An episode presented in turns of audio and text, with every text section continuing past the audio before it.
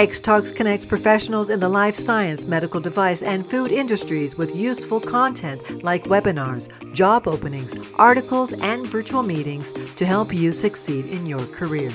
This life science-focused podcast brings together some of our editorial staff to share insights into the latest B two B industry news to keep you up to date. This week on the show, we are discussing N I H experts sharing insights on clinical trial diversity and World Health Day's theme of the interconnectedness between the planet and our health. Enjoy the show.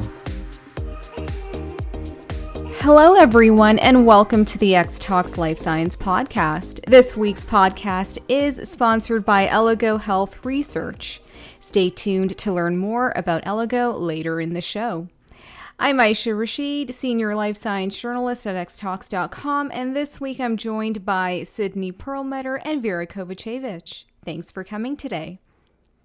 All right, so I'm going to start us off with a piece about clinical trial diversity, and I'm really excited to cover this story on the podcast because I actually had the chance to reach out and get some responses from the National Institute of Health's National Heart, Lung, and Blood Institute, or the N H L B I, and I was able to get some responses from a panel of experts through an email interview to get their insights about clinical trial diversity. So, of course, increasing diversity in clinical trials remains a topic of great importance in the clinical trial space. In the U S, up to eighty percent of participants in medical research studies are Caucasian. Black, Hispanic, and Native American or Indigenous populations remain significantly underrepresented in clinical trials. So, although Black people make up about thirteen percent of the U S population, they only constitute five percent of clinical trial participants. And similarly, Hispanic and Latino participants account for roughly nineteen percent of the population in the U S, but only make up one percent of trial participants. And this is a problem, of course, because responses tr- to treatments can vary between different racial groups, owing to differences in genetics, physiology, and lifestyle factors. So some of the barriers to participation of minority or socioeconomically disadvantaged groups include a lack of access geographically or location-wise, language barriers, um, health literacy, a lack of awareness and knowledge of what clinical trials are and what it means to participate or even how to participate, as well as limited communication of research options, cost or insurance concerns, um, cultural differences, religion, as well as a lack of trust in the medical community and drug development uh, process and pharma in general due to discrimination and uh, medical mistrust. So to learn more about some of the challenges and solutions to help foster greater diversity in clinical trials, I posed a couple of questions to the experts at N H L B I, and they shared some of their responses, which I'm going to share here um, in this podcast. So one of the questions that I asked was, what are the biggest challenges in recruiting diverse patient populations in clinical trials? Um, and this includes participants from minority and socioeconomically disadvantaged groups.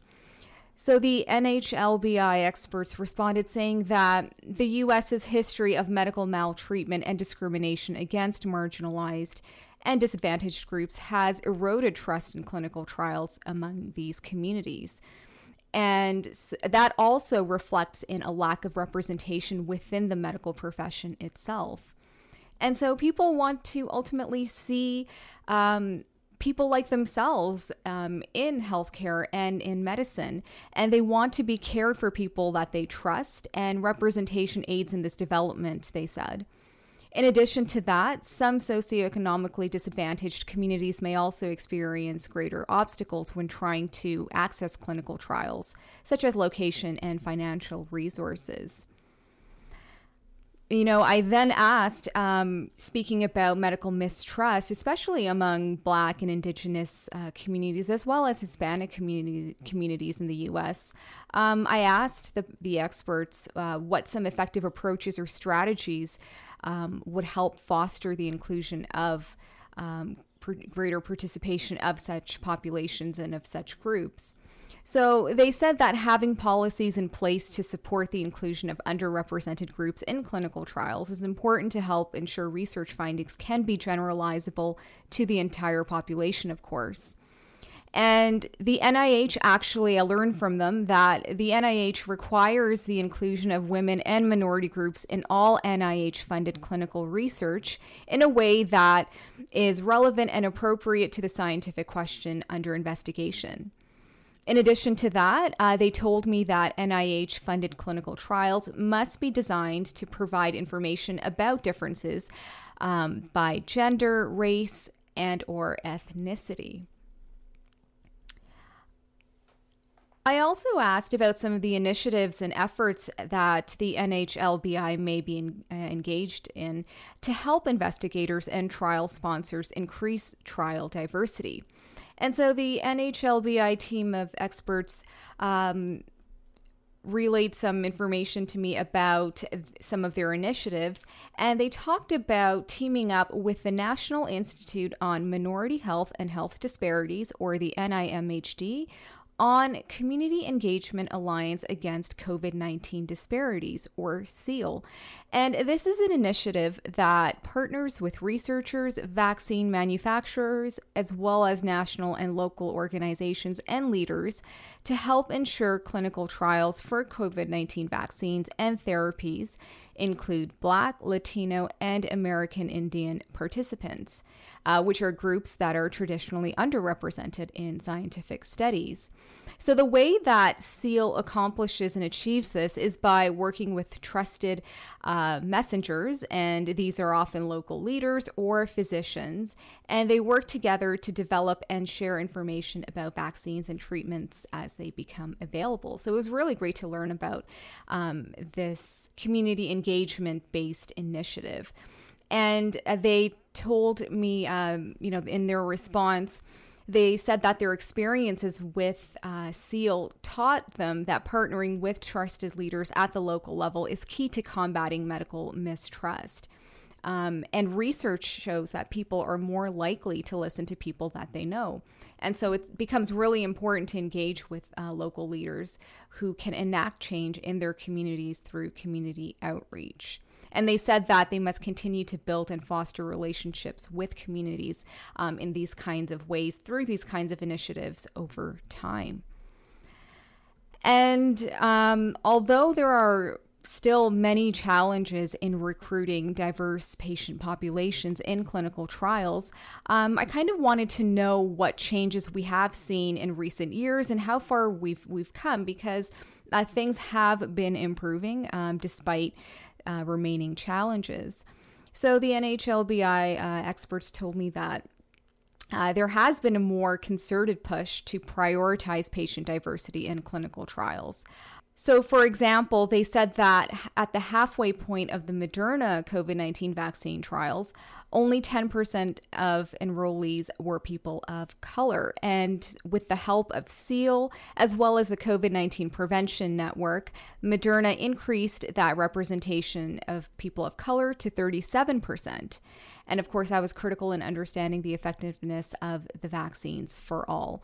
And um, as to my knowledge, I don't think there were any significant differences between uh, different Uh, racial groups um, in terms of responses to the vaccines, but that information is definitely important to have because potentially there could have been differences.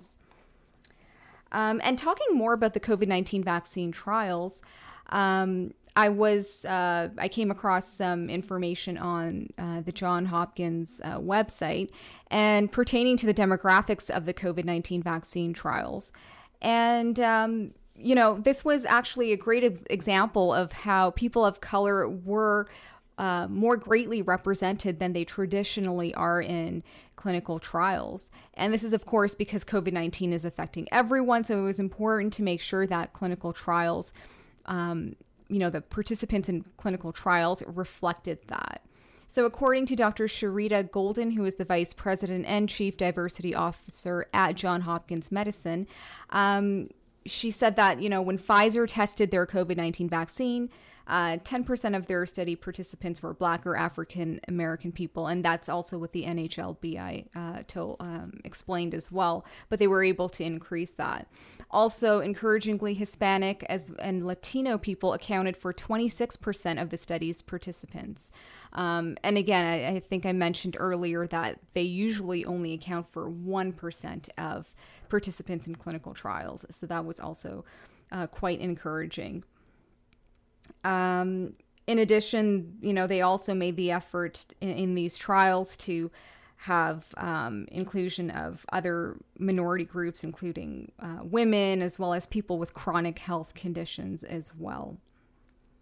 And also globally, um, you know, these trials were quite a success in terms of um, being able to recruit minority um, populations. So globally, the Pfizer vaccine trials and the Moderna vaccine trials also had roughly, you know, nine point eight to ten percent of participants being Black. So these are just, this is just a great example of how, you know, initiatives um, like the one um, created by the N H L B I, as well as, you know, and the vaccine trials, have really show that if um, the leadership and the motivation is there, that we can definitely really strive and achieve greater clinical trial um, diversity. So um, really, the success of the trials shows that the right type of engagement and education can help mobilize people from minority groups to ensure they are fairly and appropriately represented in clinical studies. Just wanted to get your thoughts on this um, information, and also about, you know, the insights that um, uh, we were able to get from the N H L B I. Yeah, well, I actually didn't know this, but apparently in nineteen ninety-three, what happened was that, uh, you know, the N I H noticed that in many clinical trials, you know, most of the study participants were actually white males. And this left a lot of unanswered questions about, okay, well, what about the safety and efficacy of treatments in women and, mm-hmm. and children and other minorities, of course. So in nineteen ninety-three, the N I H adopted a policy mandating all federal grants for clinical research to include women and minorities. Yeah. And so this has been an effort that, you know, is going on for almost thirty years now to yep. just inc- increase diversity in clinical trials. And so it is a very important effort. And um, to follow up with that, in two thousand fourteen, the F D A launched a website called Drug Trials Snapshots, and the purpose of that is just to inform the public with information about the demographic composition of the data that's collected from clinical trials. Um, but I just wanted to ask you, so when, like, for example, the N I H SEAL um, effort, right, for the COVID nineteen vaccines, and they say, like, the best ways to engage with community leaders, like, who are those people? You know, because people, mm-hmm. um, I was looking at the website and I, I found, like, they could really be anyone. Like, they could be yeah. um, heads of religious groups, or just, like, community park leaders, or, you know, mm-hmm. any kind of people in the community that, you know, their main role is to engage with people on a face-to-face, um, almost on a daily basis. But do you guys have any other opinions? Like, who would be the community leaders you would turn to? Or your family would turn to? That's a great question.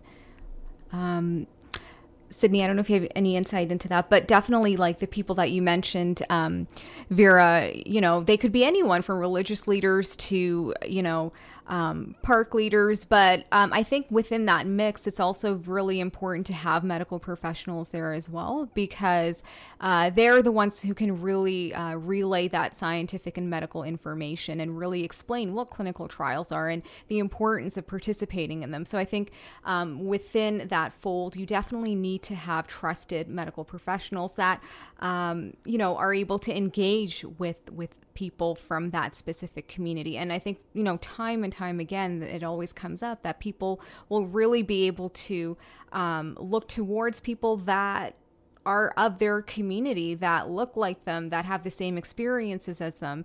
And so those are the kinds of trusted leaders um, that really need to be at the helm of, you know, trying to really do that kind of outreach for clinical trials. But definitely, you know, other community leaders as well. I mean, everyone has a role to play. Um, And um, whoever is trusted, I think that's where we need to really gain that trust, because of the historic medical mistrust in U S healthcare systems. And that's um, really, as the N H L B I said, eroded trust in the medical community. Sydney, I don't know your thoughts. Like, if you were to, you know, who do you think those trusted leaders should be?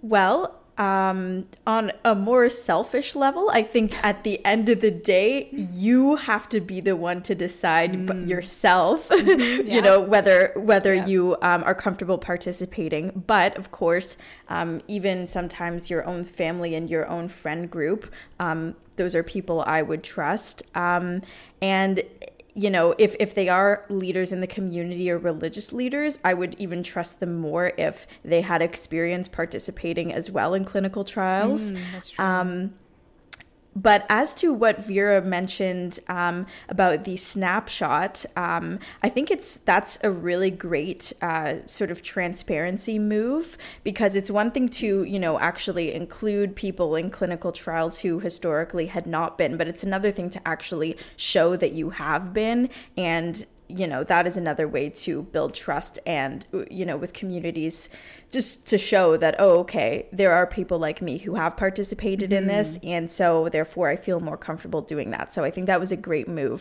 in twenty fourteen. Yeah, absolutely. And I think, you know, some of these initiatives like, you know, the F D A snapshot, as well as the N I H N I H's commitment to having uh, minority groups and women represented. Um, you know, I mentioned that. Also, Vera mentioned that as well. I think, you know, those initiatives are so important, and perhaps we don't hear too much about them. And maybe, um, you know, people that could be part of that community outreach and those outreach programs to inform people of these programs and initiatives that um, have been in place for many years now. And like you said, Sydney, really important to also highlight the experience of other people in their community who of people in their community who may have gone through the clinical trial process. I think that's a really great point as well. So I think it's just, you know, collaboration is key here, and just um, listening to everyone's voices and including everyone's voices to to really um, help spur greater diversity in trials. So important.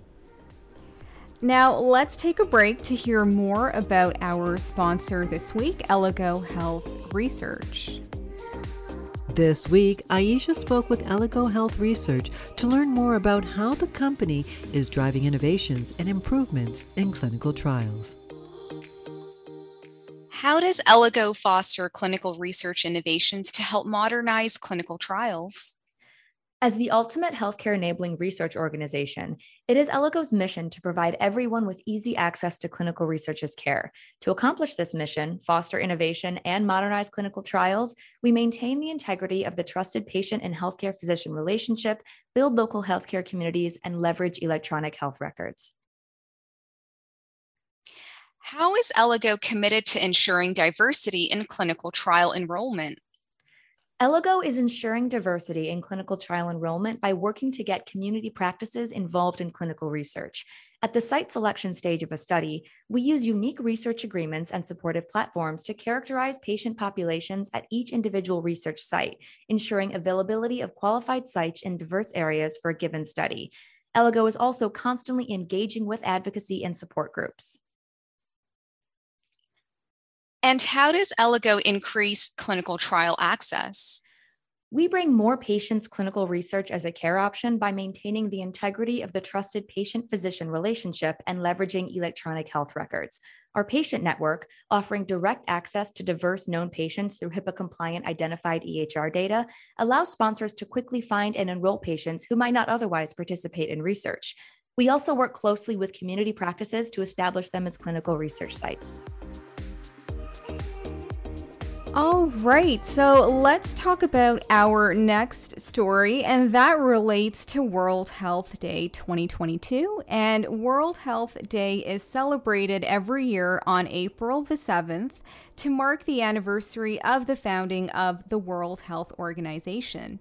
Also, this is a day to raise awareness about global health and pressing health issues affecting people around the world.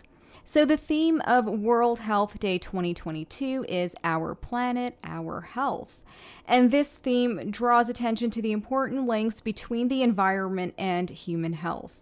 Environmental issues like the climate crisis, poor air quality, and a lack of safe, clean water are pressing global issues that have a direct impact on human health. And this is why protecting and safeguarding the planet is imperative to fostering better human health.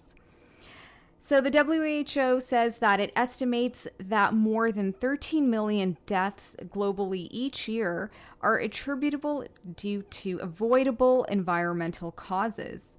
And this includes the climate crisis, which the Global Health Agency says is the single biggest health threat facing humanity. Now, when we look at uh, access to safe water, according to the global nonprofit organization Water dot org, seven hundred seventy-one million people, or one in ten individuals, do not have access to safe water to drink. And one point seven billion people, which is one in four, don't have access to safe sanitation. Now, if we turn to pollution and poor air quality, that is also a significant problem that is just worsening all around the world. And um, in the lead up to World Health Day this week, uh, the W H O released data uh, showing that ninety-nine percent of the world's population is breathing poor quality air. And this is up from ninety percent four years ago. So this shows that the majority of us, billions of people worldwide, are being exposed to poor air quality.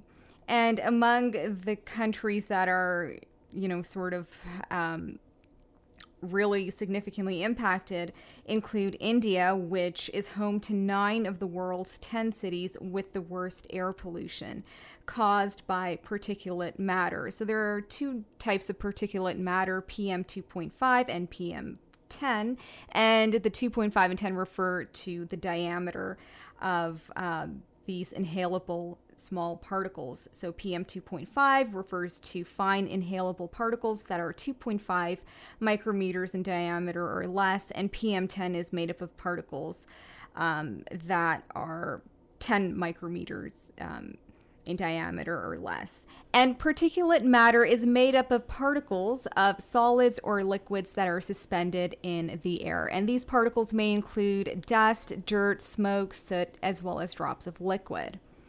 And particulate matter, especially P M two point five, so the very tiny uh, particles, are capable of penetrating deep into the lungs and entering the bloodstream, which can cause cardiovascular uh, st- problems, uh, stroke, as well as respiratory issues, according to the W H O. And there is also emerging evidence that particulate matter impacts other organs and can cause other diseases as well. Um, other, the P M ten, which is the larger, but it's still also a very harmful pollutant.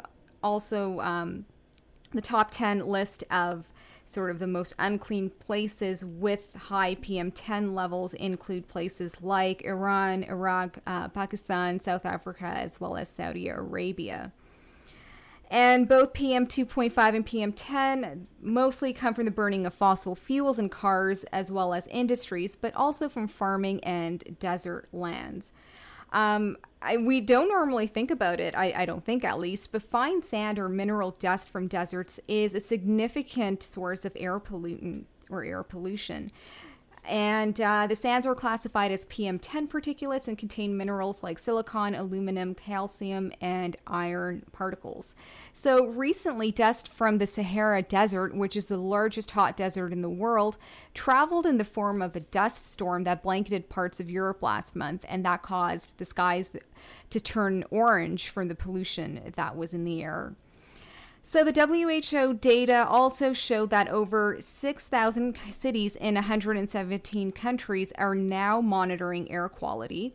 But despite that, people in those countries are still breathing uh, very unhealthy levels of this fine particulate matter, as well as nitrogen dioxide. And people in low and middle income countries are suffering the highest exposures. Uh, so the findings from this air quality report have led the W H O to highlight the importance of curbing fossil fuel use and take other measures to reduce air pollution levels. Now, according to our, uh, I did a little bit, you know, more, I did a bit more research into, you know, air pollution. And there were a couple of reports out last year as well about how poor our air quality is becoming. So according to Our World in Data, air pollution is one of the leading factors for death from causes including heart disease, stroke, lower respiratory infections, lung cancer, diabetes, as well as chronic obstructive pulmonary disease. And in its Global Burden of Disease study in twenty nineteen, the Institute for Health Metrics and Evaluation found that air pollution, which is a combination of ozone and outdoor and indoor particulate matter, ranked third after high blood pressure and smoking as a leading cause of death. And it was directly linked to about six point six seven million deaths that year. To address the significant increases in polluted air, the W H O actually updated its guidelines on air pollution limits in September of last year, so in twenty twenty-one. And this was a major update uh, to the recommendations in almost sixteen years. Now, the new guidelines outline significantly lower daily and annual levels of exposure to six different pollutants from sources including cars and power stations. And these six pollutants are, car- are carbon monoxide, lead, nitrogen oxides, ground level ozone, as well as uh, particulate matter and sulfur oxides.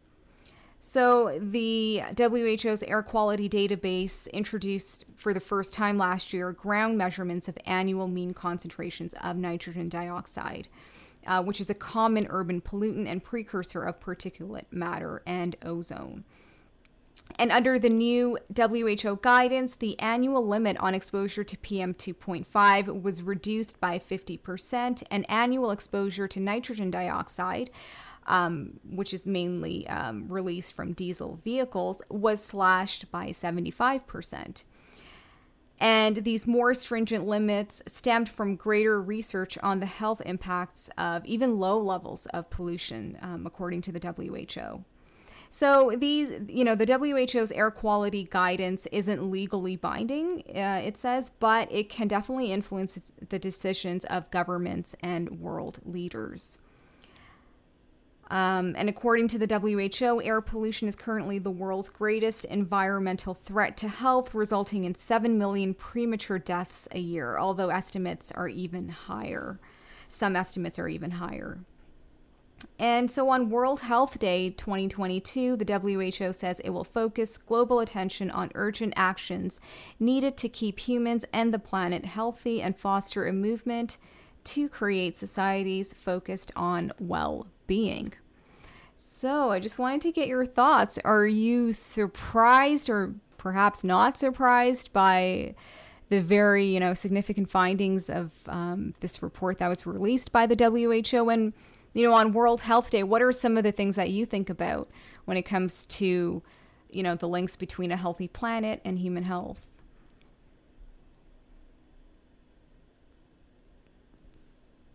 Well, I, I definitely, like, I was not surprised about the statistics from air pollution, but that's just because when I was in graduate school, you know, I was in the environmental chemistry division, mm. and half of the chemists there were like atmospheric chemists who were studying these things. And so I went to a lot of presentations about these kind of issues, and and their like recent, you know, air monitoring campaigns were really cool to hear about. So I was kind of exposed to this for five years in graduate school, um, heard about it on a monthly basis, so so nothing surprising. Yeah, it, it, it's a bit scary. Like I know, yeah. um, I think I had a friend from graduate school who was, uh, he said he was from one of the most, um, he was from a city in China, I forget which one, but he said that the air pollution there is so bad. If you wear a mask, like, it will be dirty by the end of the day. Yeah, I forgot to mention, I don't know, in that list, I think China was definitely there as well. Um, and that's that's crazy to to think about. And I think, you know, we, we hear about this a lot, but I think, you know, like these kinds of statistics really paint a grim picture. And I think they're really necessary for them to be put out um, to the public to to to really, you know, raise awareness. And I think, you know, this data that just released, you know, right on the heels of World Health Day, it's really important to help raise that awareness. I, I also want to ask, though, is, you know, there's a lot of criticism in terms of, okay, well, you know, who should the greater onus be on in terms of reducing our, you know, our carbon emissions and improving air quality? Because, you know, the burden is always like on the individual, kind of like we need to do our part, which is fine. But then you have the bigger industries and they're always, you know, under attack as well. So it's kind of like a battle between, like, you know, the individual versus the larger corporations. How do we manage that? And who, who do you think, like, I mean, we're all responsible, but um, and then you have the governments as well. So I, I feel like there's a disconnect between all of these groups. Yeah, that's a great question because, you know, as individuals, if, you know, if car- if corporations continue to provide us with products, we are going to continue mm. to buy them. And of course, we can make more sustainable choices than we than we currently are. But what it comes down to is always economics and finances. Yeah. So I believe the greater burden would be on, uh, you know, major corporations um, and governments to mandate, uh, you know, how much they are able to pollute. But on an individual basis, of course, it's going to require quite a lifestyle shift. Um, yeah, no, it's it's kind of like it's such a conundrum. I don't even know right? how to answer yeah. that question. Like, because as an individual, you you feel a bit powerless and you feel like, mm-hmm. oh, what can I do really? Like, yeah. is this little um, thing that I'm doing right. really going to make a difference in the bigger yeah. scheme of things? Yeah. Right. Like is is using only reusable bags and water bottles the only thing I can do? Because right. it kind of feels like that. And then yeah. we don't even know if that's any better for the environment at the end right. of the day. So yeah, this is just an ongoing thing. I think we need to be thinking about it more than just once a year, mm-hmm. um, because, you know, like I've re- I rarely think about it either. Like it's it's it's my fault too. Um, but yeah, a lot of a lot of questions need to be answered and a lot of action needs to be taken before I think we're gonna see any drastic reduction in pollutants. And I was also surprised by the the sand um, statistic that you mentioned yeah. that I had no idea Desert about. And dust, that, yeah. yeah. And that feels like something that, you know, I don't think we I can do anything that. about. Yeah. yeah. When you lay down tarps and you prevent the sand from going all over the place, like that doesn't seem like we can do that. But I think that's like, that would happen naturally, I, I think. Mm-hmm. Um, so, yeah, we I don't think we can do anything about that. Yeah, I wonder, though, if, you know, our changing climate has anything to do with that, weather patterns, wind mm-hmm. patterns, you know. So those things may also be impacting sort of these dust storms that are coming out of deserts halfway around the world and impacting, you know, um, places that are seemingly far away from from that source. And I think that really goes to show how globally interconnected everything really is, because it's kind of like, okay, well,